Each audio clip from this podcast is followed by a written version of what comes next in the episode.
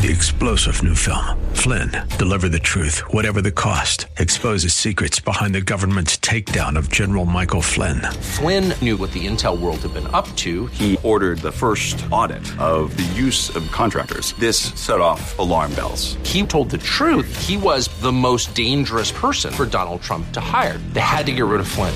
Flynn, deliver the truth, whatever the cost. Available now. Watch it today. Go to salemnow.com. Salemnow.com.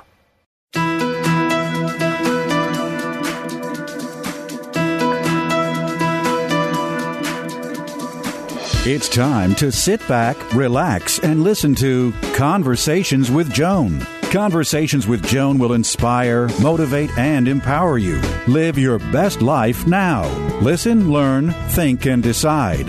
And now, here's your host, Joan Herrmann.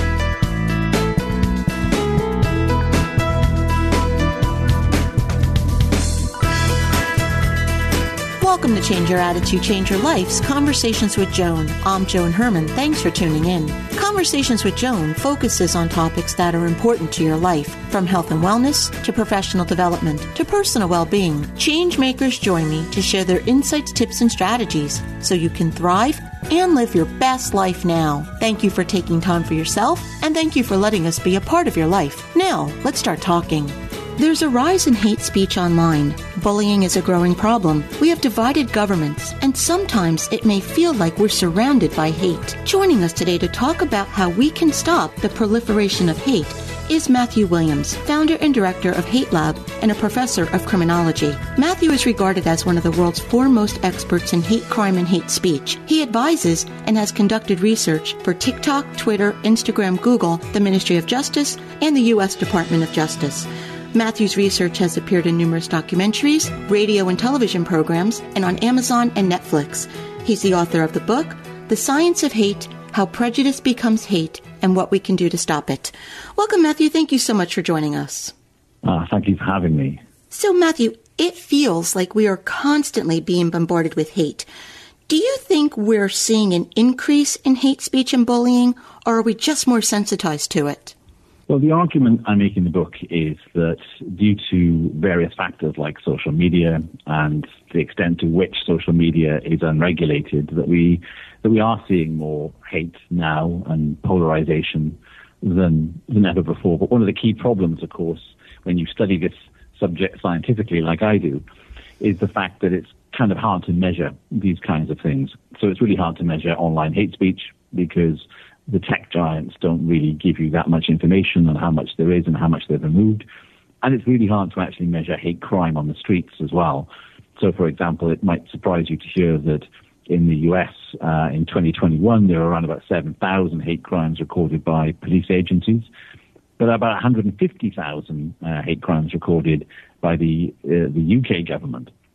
And that, that's a r- ridiculously huge difference but it doesn't really mean that there's you know there's more hate crime in the UK or that the UK is more intolerant than the US. It just means that we're measuring it very differently from from you folks, um, and that's a major problem for us in the study of hatred in a scientific way. Is actually how you measure it. But the main the main issue that I take up in the book is the fact that new communications technologies have accelerated hate to, to new heights. Well, and I can understand that because we're giving a forum for people to express their feelings. But do you think that there's something happening within us as human beings? I mean, when I grew up, I was always taught if you don't have something nice to say, don't say anything at all. So why do you think we as humans feel that we have this permission, I guess, to just say these hateful things? Yeah, it's it's interesting, isn't it? And I and I do ascribe this more and more so down to social media, really, and and and the birth of the internet in the mid '90s. Um, you know, I started studying the internet back in the '90s, and one of the very first things I encountered was harassment and hate speech back then, and mm-hmm. that sparked my interest in in trying to understand why people were doing this online more and more. One of the key reasons, and this is this is a psychological perspective on this, is called disinhibition. Um, when we use the internet, we identify that there's a, a, distance between us and the people that we're speaking to, and that distance kind of frees people up to say things that they wouldn't say, say down the local bar or, or in a local community centre to another person that might be a bit different from them for some reason, or they might treat with suspiciousness. And that distance that's produced, that psychological feeling of distance on the internet, creates this this opportunity to voice things that you would not normally say in good company offline. Um, one of the things I would say is that I don't argue that the likes of Zuckerberg and, and, and the Dorseys and those that set up these big social media companies knew that this would happen. I think they, they set out with the with the agenda of creating a more tolerant and inclusive society. They thought that the more contact you create between strangers, the more that you break down barriers and negative stereotypes, and the more you'd create a social harmony. Um, and, and you know, actually, there is science that backs that up, called the contact hypothesis, that was developed uh, in the 1950s in the US. Um, and unfortunately, uh, what the tech giants forgot in, in their endeavors to grow and, and, and get bigger, bigger platforms and profits is that that contact has to be positive contact to create that more tolerant uh, society. What's happening is that we're seeing more negative contact than positive, unfortunately. And that then gets reinforced by what are known as their engagement algorithms, the algorithms that are designed to push far more salacious and extreme content in our way because they know it keeps us engaged for longer. And the longer we're on the platform, uh, the more money they can make from advertising to us. It's an unfortunate situation that mm-hmm. things like hate are sticky. We call them we call them sticky. They they they draw our attention. It's like when you're driving past a car accident. You don't want to look, but you always take that final last glance as you pass past that accident. You didn't want to look, but you just couldn't stop yourself. It's the same with hate speech and, and more extreme content on social media. They know that it catches our attention. So the engagement algorithms that learn this um, through various sort of online uh, technical techniques, um, essentially means that hate becomes profitable, unfortunately. And the only way to break that cycle is to turn off those engagement algorithms. And to turn them off would cost a lot of money to these big, big companies. Mm-hmm. And everything you say makes so much sense, Matthew, because when you're going to say something hurtful and you're and you're behind a computer screen with a keyboard, you don't have to look at someone's face and see the pain in their eyes or see the yeah. you know what it is you're inflicting upon that person. And I always say to myself, I would hate to be a teenager today because I remember growing up if you went to school and, and you were bullied or someone said something unkind to you, you could go home and kind of turn it off for a number of hours before you had to go back and face it again. But today it's incessant. It comes yeah. at you 24 hours a day, seven days a week. Yes, that's absolutely right. And, and I think that's why hate is more insidious now. I think the impact of it on us and our families, our children, our, our friends, and our loved ones is more extreme because it is a 24/7 phenomenon. It, it's if you think about bullying in the school playground, um, you know that used to be confined. In my day and your day, it was when we were kids in school, that was confined to the walk in and the walk home uh, from school and maybe in the school playground. Today, kids are suffering it 24/7. The sanctity of the home has been eroded by the prevalence of technology. Now, I agree that technology is a wonderful thing and it's brought us amazing advancements across the board in, in, in economy, in medicine, uh, in, in, sociality. You know, it, it is, there are strong benefits to having this technology. But what we've done in the rapid, in the rapid uh, uh, um, sort of desire to grow and get there quicker, we've forgotten about the safeguarding elements, and, and now we're playing catch up, and governments are playing catch up, trying to backtrack and trying to figure out how we retrofit and fix the technologies to make our, our kids and our loved ones safer. But yeah, the, the insidiousness of hate is is all the more pervasive today. And one of the one of the things I one of the thought experiments I tell my students sometimes is imagine if if Joseph Goebbels had social media back in the Second World War and, and, and on what damage could have been done uh, in terms of sort of propagating false narratives, mis and disinformation and division using this technology it would be terrifying. I mean, it was terrifying back then, uh, and there's, there's, not much that compares to it. But to imagine if they had this technology back then, how much worse it could have been is a terrifying thought. So, what you just spoke about there being money and negativity and hate. We know that the people that have the power who are making the money aren't going to do anything about this. So what can we do what as individuals and as parents? What can we do to solve the problem for ourselves? It's a really good question, and it's uh, it's one that I always wrestle with. I think I think this problem is so huge that we need a multi-pronged approach. So I think we definitely need social media companies to to stand up and take a bit more responsibility, and I think they're starting to do that, although they, they're not doing enough because, as as you said, it, it will it can damage their profits. They won't turn off those engagement algorithms. Um, policing has to take this more seriously. I think, you know, um, sheriff's departments up and down the country in the US and, and uh, up and down the country in the UK and across the world, police have to take online hate speech a bit more seriously than they're currently doing. Governments have to put in place legislation to make sure the police have the powers then to regulate this stuff. But ultimately, I think where we'll see the most change is, is in users. That me, you, our kids, everyone else that uses social media, if we stand up and we start regulating that space ourselves, if we become upstanders against hate instead of bystanders, then I think we'll start to see rapid change. And we have to do this in a safe way. I'm not suggesting that listeners go in and wade into an argument and, and create even more hate speech by, by going in without any careful thought and consideration. I think this can be done safely. And the book actually details how you can engage in what we call counter speech in a safe way online. Um, but if we do it en masse, if we do it as a crowd, if we, you know, the tens of thousands, the millions of social media users on the bigger platforms, then we'll see, uh, uh, likely see a rapid change. And some experimentation we've done in my lab actually proves that that's the case. So when a person who's spreading hate speech is basically approached by uh, a witness or an onlooker um, that sees it and is challenged in some way, then they actually start to change their behavior. Not everyone does, you know. There, are some people who are too hardened to this, they're too far gone that, that won't change their behaviors. But a good sizable proportion will. Uh, the evidence suggests about 30% of people who are targeted with hate speech will change their behaviors, and for a good while.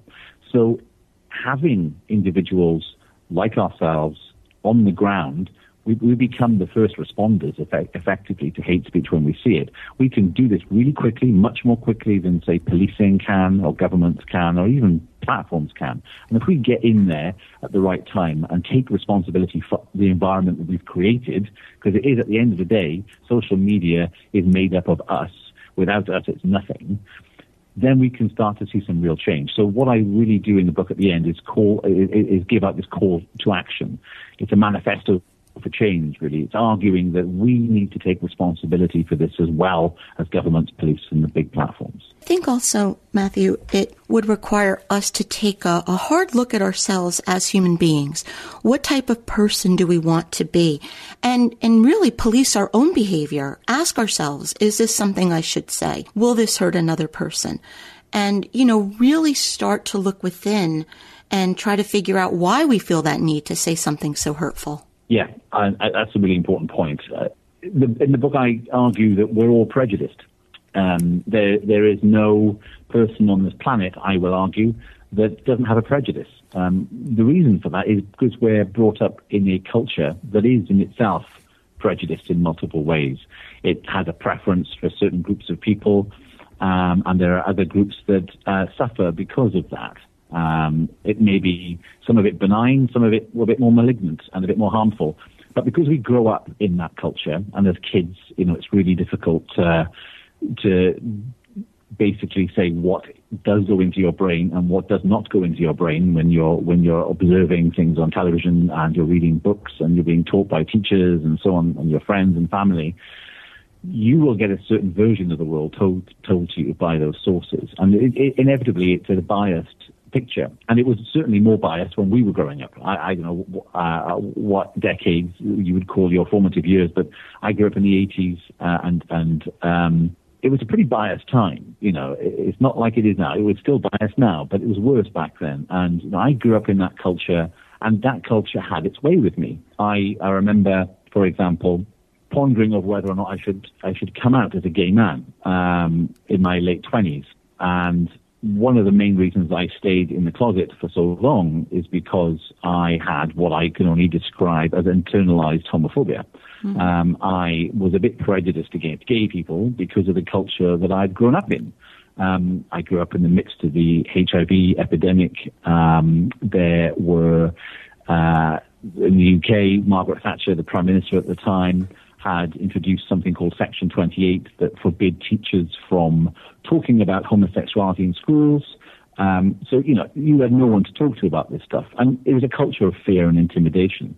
And of course, that had its way with me. And I was terrified about coming out as a homosexual because I just thought that my family would disown me and that, that my life would be ruined.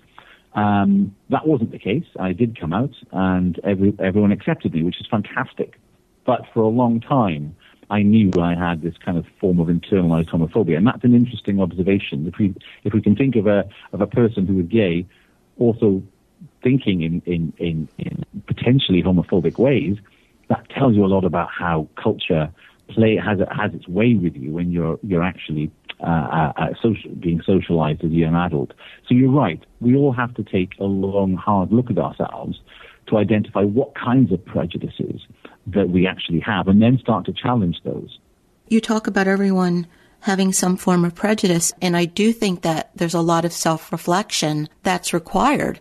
But if someone is a victim of a hate crime, what is your best advice for that person? What can he or she do to try to find help or to even just mitigate the personal damage that's done?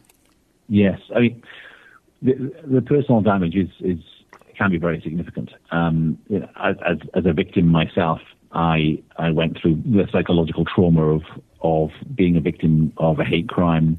It changed my professional life and my personal life. Um, that was a key motivation for writing the book and a key motivation for for studying criminology and criminal justice, um, just to figure out why I was targeted uh, um, about 20 years ago. And each each person's decision in terms of whether or not they they report it, uh, and how they deal with that victimization is very personal.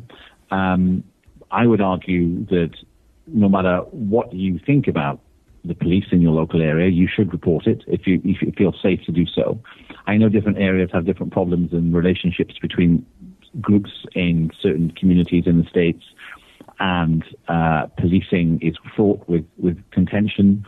Um, that's totally understandable but I would argue that you should always report it, uh, for, even if it's just to get that statistic uh, out there and and sent up through to the FBI uh, when they do their annual counting, because the more that we can see hate crimes on record, the more that the government will do about it, and the more money will be put into protecting people from hate crime. Um, so I would always say report it. If it's online, I would definitely report it to the platform. So Twitter, Meta, uh, TikTok, whoever it might be. That's your first port of call. Uh, they will usually respond within 24 to 48 hours. And that's the typical response time that they give. They'll give you a decision on whether or not they think that the, the hate speech broke their policies or not, and they may, as a response, you know, suspend the user who sent it. Um, if if you don't get any joy with that, then you could uh, potentially report that online hate speech to the police. Whether or not they'll take it seriously is another matter. Uh, I know in the United States, for example, the laws are not as stringent as they are in the UK. In the UK, we have very stringent laws on hate speech. Um, uh, while we do also protect freedom of expression, uh, but in the US, it's it's the, the laws on hate speech are a bit weaker, unfortunately, from my understanding and my perspective. So it it it does feel to some victims, I think, in the US that that sometimes no one's listening, mm-hmm. and that to actually actually get anyone to listen um, is very difficult indeed. Um, what what we've done in our research is actually find that sharing this news with with family members and loved ones is also equally as important to get that emotional support that you need post victimization. Um, you know, sharing it with parents, sharing it with siblings, um, or whoever else you're connected with in your on, on, your wider circle of friends, sharing the experience is really important. When I was attacked, I didn't tell anybody for a good week or so, um, and then I did eventually uh, child friends, and, and they came to my aid, and I had a lot of support, and I needed that. I didn't realize I needed it as much as I did at the time, but I did, and it it really did help. So sharing the experience is really important.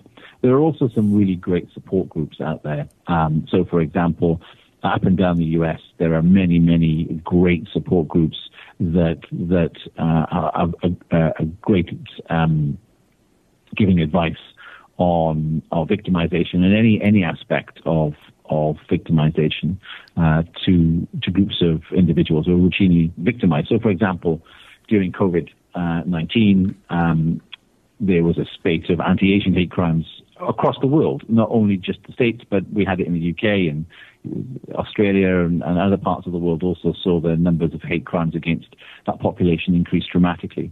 And there were some great organizations out there that were supporting that community and trying to get their message out there that this was a major problem.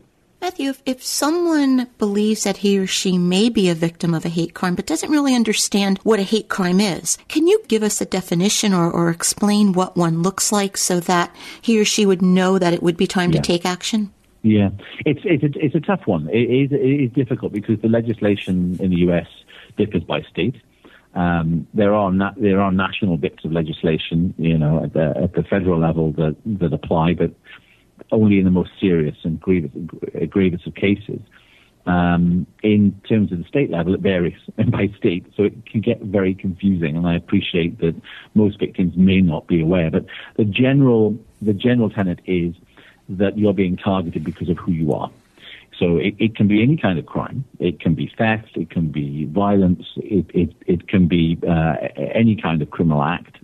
Um, but if you feel that you've been targeted because of your identity, that identity can be race, religion, sexual orientation, disability, transgender identity, and so on, um, then there's a chance that that would count as a hate crime. If they, if the police can prove that that perpetrator genuinely targeted you or the group of people that you're with because of your difference or a characteristic of your identity, then then that would count as a hate crime in most states in the U.S. There are a couple of states where the legislation still isn't great, um, but for most states now, uh, the legislation would would mean that what happens in those situations where an identity is the main motivator for an attack would be classed as a hate crime. Are you hopeful that we'll be able to turn this around? I have to be. I, I don't think I'd be able to do this job if I thought that there wasn't hope, light at the end of the tunnel. There wasn't hope somewhere in the narrative. I, I, I don't have children myself, but I've got nieces and nephews, and they between the ages of, of four and twelve. And I look at them, and I look at the culture that they're growing up in now. It's not perfect but it's certainly very different from the 70s and the 80s when we grew up in that culture. Um, they're far more tolerant, they're far more accepting, they're far more open-minded than, than the generations before them. So when I look into the future, I see them as adults, and I can see them being much less hateful than than uh, uh, folks that grew up in our generation. And I just think it's because society has become somewhat more civilized, um, even though when we read the news day in, day out, it sometimes doesn't feel that way. Um, on the whole, on that macro level, when you take that kind of 10,000 foot view from above and you look at the developments um, in so the women's rights movement, the gay rights movement, the civil rights movement, uh, the trans rights movement that we're seeing right now, um, I think that the future is brighter than it is right now. and I have to believe in that because ultimately, uh, I think it, I would I would go insane if I, I couldn't think like that. And uh, one bit of empirical evidence I think is really good to know is that when we look at hate speech online, and a lot of this stuff is happening online, only around about 1% or less than 1% of the communications, of the posts that we see on Twitter and Facebook and so on are hateful. It's, it's a tiny number compared to all communications on these social media platforms. Very, very, very small. So that's really a positive thing. It's, it's important to know that, that for the most part, most of the conversations that we're, we're hearing online and witnessing online are decent conversations they're not all polarizing and they're not all hateful. Um, and I think it's important to keep hold of that, to, to understand that ultimately um, people at their core are decent. The majority of people are decent. The book is The Science of Hate How Prejudice Becomes Hate and What We Can Do to Stop It. Matthew, where can our listeners go to find out more about you and your work? Ah, uh, yeah, uh, listeners can go to thescienceofhate.com. That's thescienceofhate.com. Matthew, thank you so much for joining us. Ah, thank you so much. Thank you. This is Conversations with Joan. Stay with us. We'll be right back.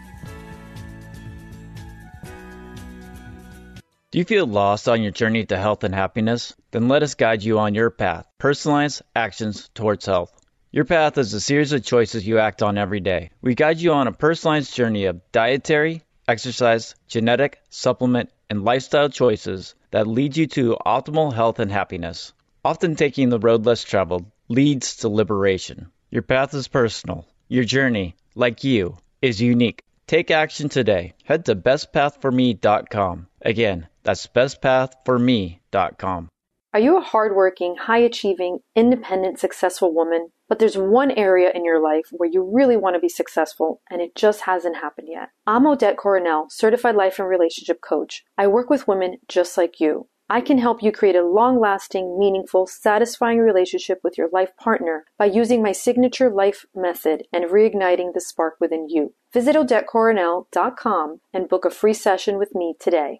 If disorganization negatively affects your quality of life on a daily basis and you're ready to get help, call Let's Get Organized. We serve clients living with chronic disorganization caused by ADHD, anxiety, or depression. Either on site or virtually, we help you clear the clutter, create and maintain simple systems, and show you how getting organized will change your life.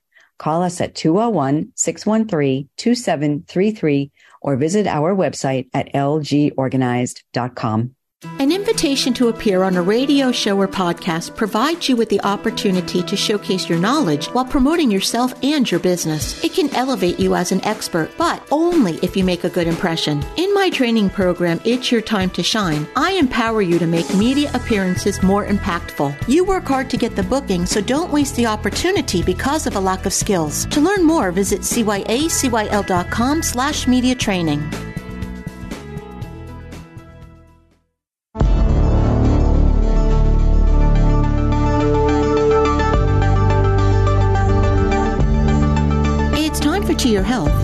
Us to talk about what veterans can do to improve their mental health and well being is Dr. Chris Loftus, the National Director for the U.S. Department of Veterans Affairs. Welcome, Dr. Loftus. Thanks for joining us. Thank you for having me on.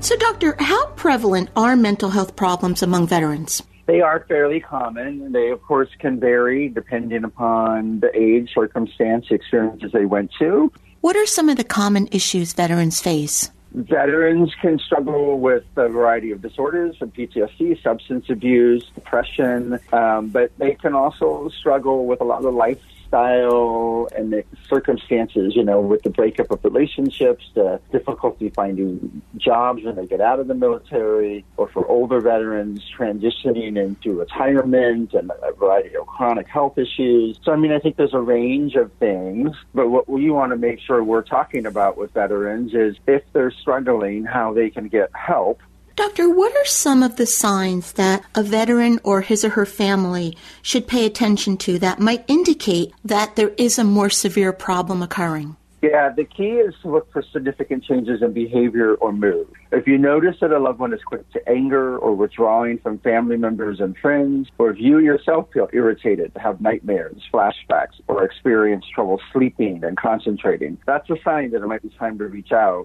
Another sign could be drinking more or misusing drugs. And veterans may also be struggling if they're just not living their fullest life or they are avoiding regular activities that they typically enjoy. These are all signs that it might be time to reach out, start the conversation, and explore options for help. It's really helpful for some veterans who don't know how to talk about what they're going through or maybe don't understand it to listen to other veterans talk about their experience. They can find inspiration in that, they can relate to that, and they can find the language and how to talk about what they're going through. Doctor, what's the takeaway? Seeking help is the first step. If you are a friend or a family member of a veteran, simply checking in and asking how the veteran is doing can start that conversation. And if you yourself think you might be struggling dealing with a mental health challenge, talk to a family member or a friend or reach out to your local healthcare provider, someone in your local community, such as a veterans group or other kinds of groups. Just get started connecting because for some veterans, it takes a couple of attempts to find that right thing that's going to help you get well. But we just want to encourage you to take that one step today towards a happier, healthier life. Doctor, thank you so much for joining us. Thank you for having me. We'll be right back.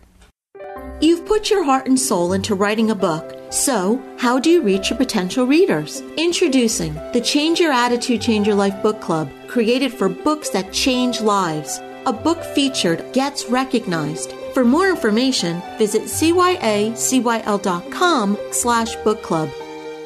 WNYM Hackensack.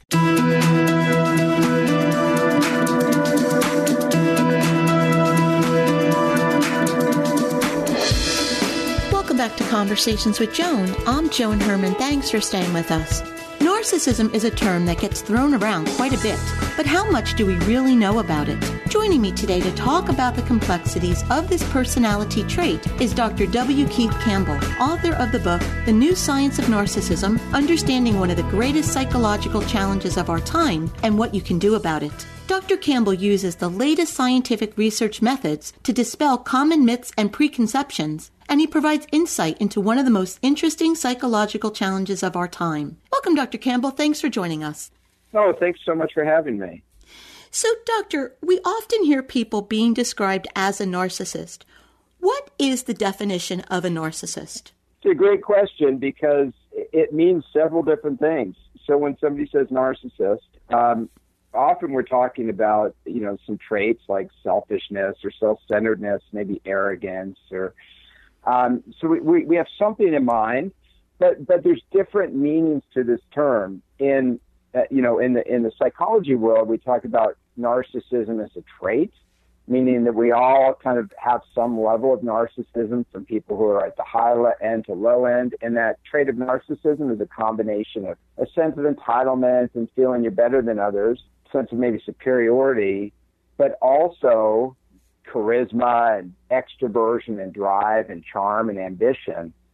And so when you put those two things together, this combination of sort of entitlement and superiority, but also drive and ambition and charm, you get what we talk about as grandiose narcissism, which is this trait we're often we see with, you know, politicians and our bosses and bad relationships. And we we kind of see this this more grandiose form of narcissism in a lot of places.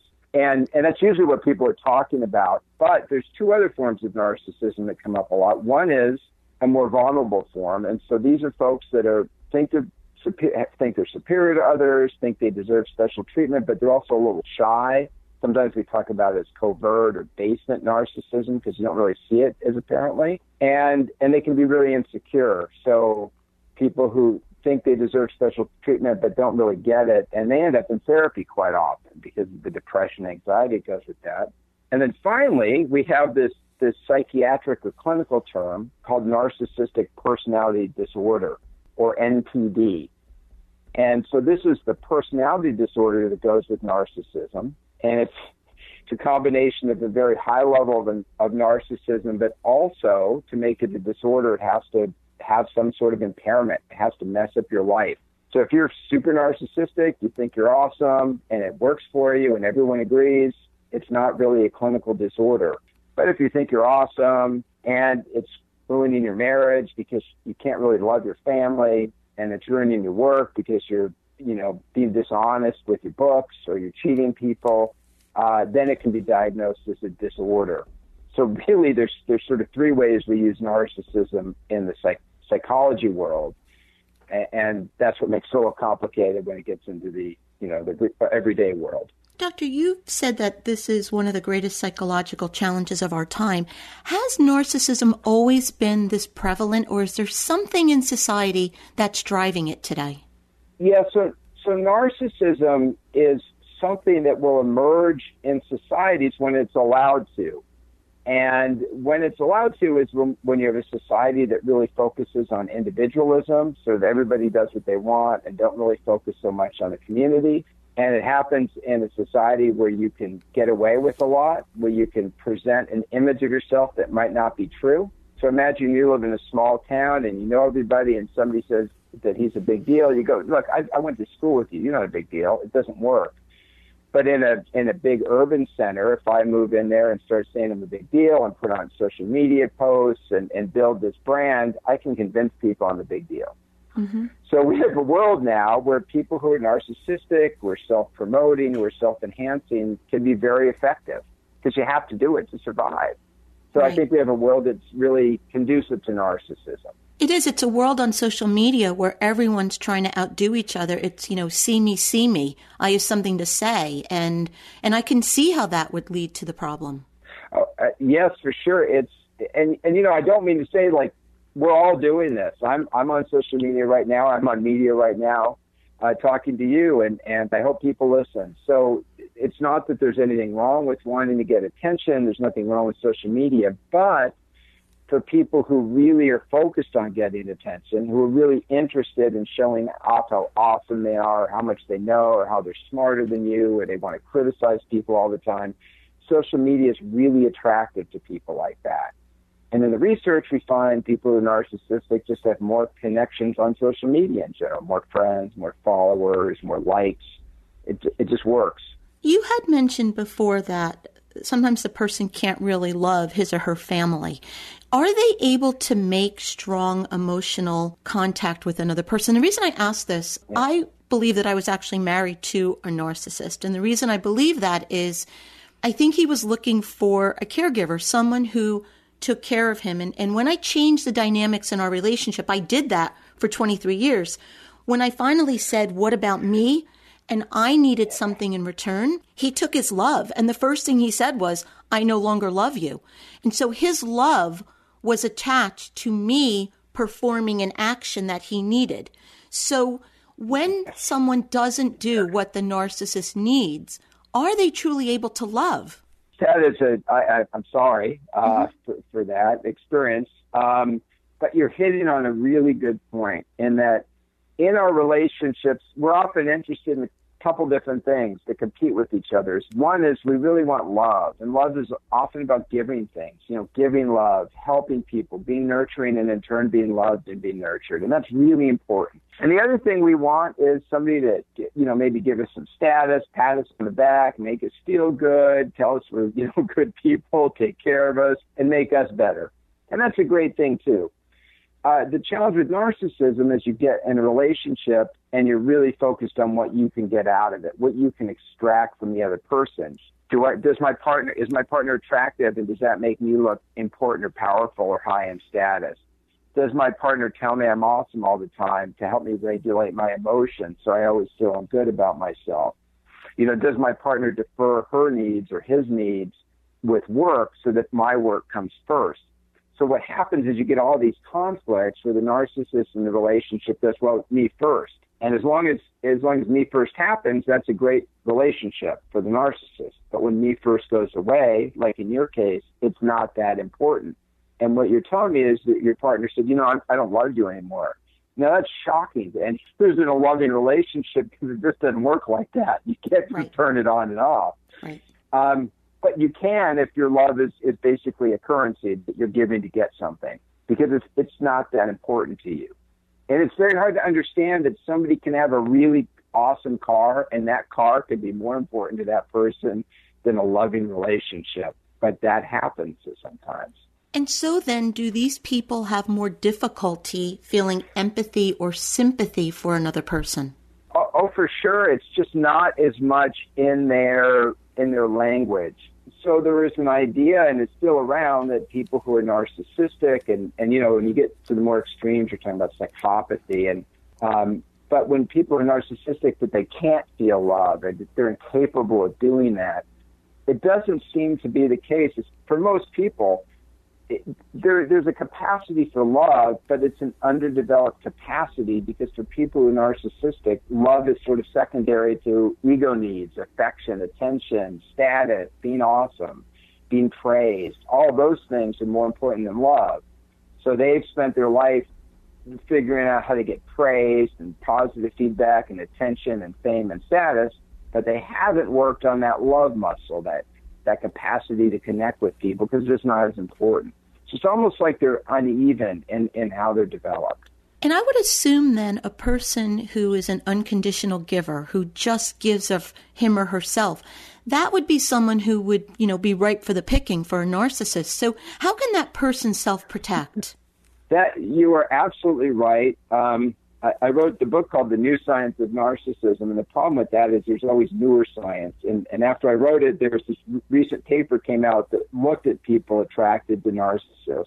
And it's consistent with what we've seen is that what we've seen in the past is that people who fall in love very quickly, who fall in love fully and quickly and give themselves uh, without reservation are more at risk because they're easier victims. They're not bad people. In fact, they're often lovely people. But the trick with getting in relationships with narcissists is you want to go slowly because if you go slowly, you'll see the problems if you go too quickly, you're going to fall in love and it's going to be exciting and you're not going to see the problems until it's too late. So my advice is, you know, go slow. Go slow in relationships in general. It's going to keep you out of some trouble. And what would be some of the warning signs, the clear warning signs that we should be looking for? You know, it, with narcissism, there's the stuff that's that's sort of apparent, you know, the materialism and the nice dress and the, you know, the, the self presentation and, and different things like that. But often those qualities are very attractive. And so when we meet people who are narcissistic, I mean, when I meet people who are really narcissistic, I often just like them because they seem so charming and confident. Mm-hmm. And so when I really like somebody, I always make that a warning sign. but but in, in reality, the thing to do is look at somebody's track record. So if you're starting a relationship with somebody, look at their past relationships, look at their history. People who are narcissistic and self-centered or ego involved will hurt people and they will do it throughout their lives. People don't change that much. And so if you see a trail of destruction, you stay away from somebody. If you see somebody had loving relationships, you're like, that's a person who's capable of having loving relationships. So focus on the past more than what's put in front of you because people who are narcissistic are charming. That's, I mean, that's part of the deal. But so they're going to convince you, you know, that they're better than they are. The book is The New Science of Narcissism Understanding One of the Greatest Psychological Challenges of Our Time and What You Can Do About It. If you'd like to get more information about Dr. Campbell and his work, you can visit keithcampbell.com. Dr. Campbell, thank you so much for joining us. It was such a pleasure speaking with you. Oh, thank you. That was great. This is Conversations with Joan. Stay with us. We'll be right back. Self confidence stemming from a belief in your worth in your abilities is a prerequisite to achievement. Your current view of yourself is the result of prior unconscious conditioning. Your future view of yourself can be the result of positive conditioning you consciously design. Affirmations are a powerful tool you can utilize to enhance your self confidence and positive thinking. Your future success will be determined mainly by what you permit to enter and remain in your mind. Enhance your capabilities to achieve your goals by intentionally feeding your mind positive statements describing the person you want to be or become. Affirmation should describe which qualities, achievements, behaviors, or circumstances you want to possess.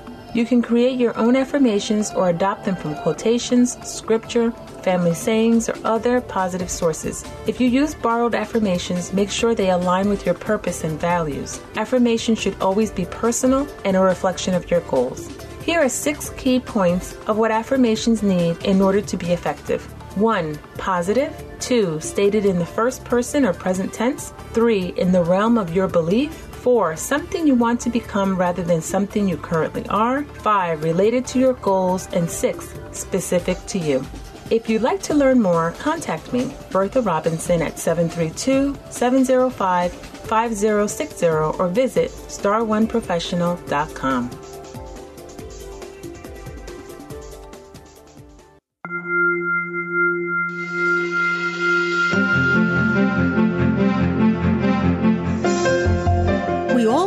live a happy, productive life, but sometimes we just need a little help. Our Coach On Call experts provide strategies to help you live your best life now. Joining us today is Doreen Steenland, an ICF certified coach who uses neuroscience and coaching to harness the power of our brains. As a transformational neuro coach, Doreen changes brains one thought at a time. Doreen is the founder of Living Full Life Coaching. She is here today to discuss positive affirmations, the good, the bad, and the ugly. Welcome, Doreen. Thank you so much for joining us. Thank you for having me. Super excited to be here. So, Doreen, what are positive affirmations and why are they so important? What is so good about them? Yeah. So, positive affirmations, there's a big trend right now um, with positive affirmations to say good things to yourself, to say kind things to yourself, to manifest um, ideas of where you want yourself to be. And there's there's a lot of good about this, but there's also um, caution with this positive affirmation. And the more we learn about neuroscience, the more we see. Um, and, and first, I'll focus on the positive, the positive effects that we have are able to see in our brains are that it decreases stress. It definitely, they increase our well-being. They open us up to possibilities to behavior change. Um, they diminish negative feelings such as anxiety, anger, or impatience. Um, they increase your self esteem. They help us find motivation and increase your productivity, and in some cases, even quit a bad habit. So they're positive, right? These positive affirmations are a good thing for us. The key thing with positive a- affirmations is that we need to reflect and combine those positive affirmations with our core values. And and when we do that, it it becomes um, very beneficial to the brain. Our brain likes to connect things. So when we connect the positive affirmation with a value that we hold deeply, um, then it becomes a change agent and can be used for the positive definitely can raise your confidence also. So the key then, Doreen, is to make sure that the affirmation is in alignment with the core value. Is that why sometimes people struggle because there's a, you know, they're not matching up what, what's important to them with what they're telling themselves? Exactly. So here, here's an example. Like if I want to tell myself I'm a million dollar business owner, right? my brain knows right now that that is not true, right? But if I keep telling myself over and over again, the problem with that is it, it's possible that it then turns into um, uh, self condemnation and feelings of failure and, and self blame, right? And you see how that can turn around because it causes an internal conflict in our subconscious brain instead of saying I'm a million dollar business owner, you might build in um, your values there, right? I'm the type of business owner that's resilient. I try new things and I adapt my actions so that I can run a successful business, right? So there I'm, I'm looking at values of flexibility. I'm looking at values of responsibility, maybe innovation.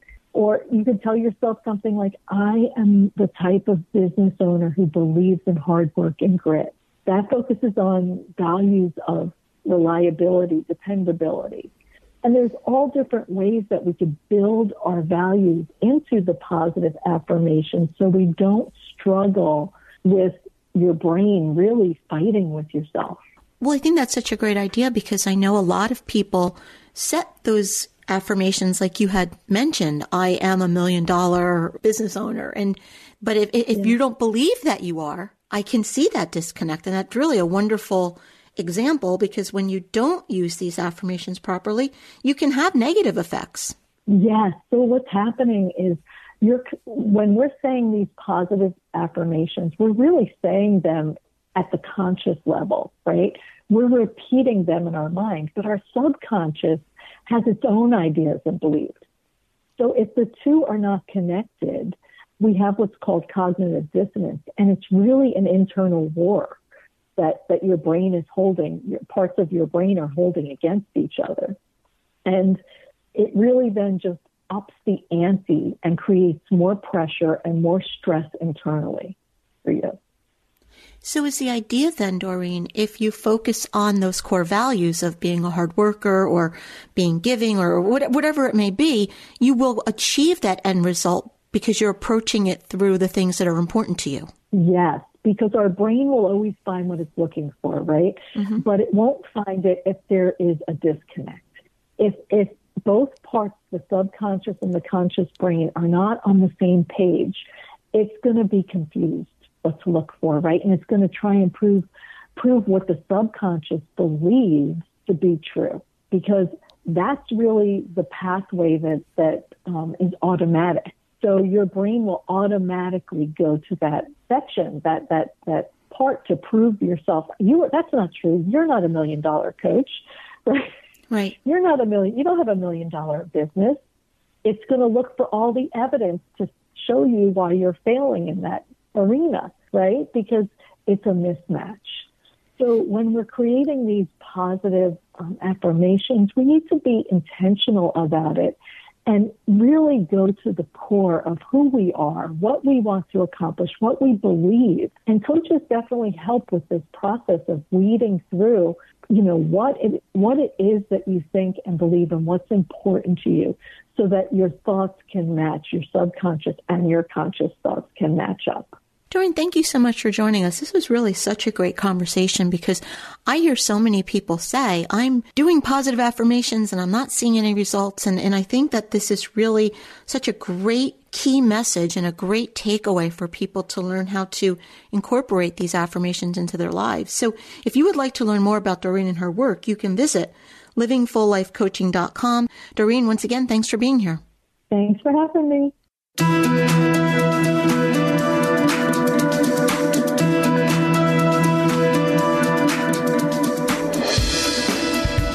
Joining us. I hope you found the show informative. At Change Your Attitude, Change Your Life, we believe that knowledge is power. Take what you've learned, apply it, and live your best life now. Remember that the information provided is the opinion of our guest and should never replace the advice of a professional who knows your personal situation. If you'd like more information, visit our website, cyacyl.com. That stands for Change Your Attitude, Change Your Life. While on our site, listen to past shows on demand, read the digital magazine, sign up for our mailing list, and be sure to follow the show on social media. Until next time, this is Joan Herrmann. Thanks for tuning in.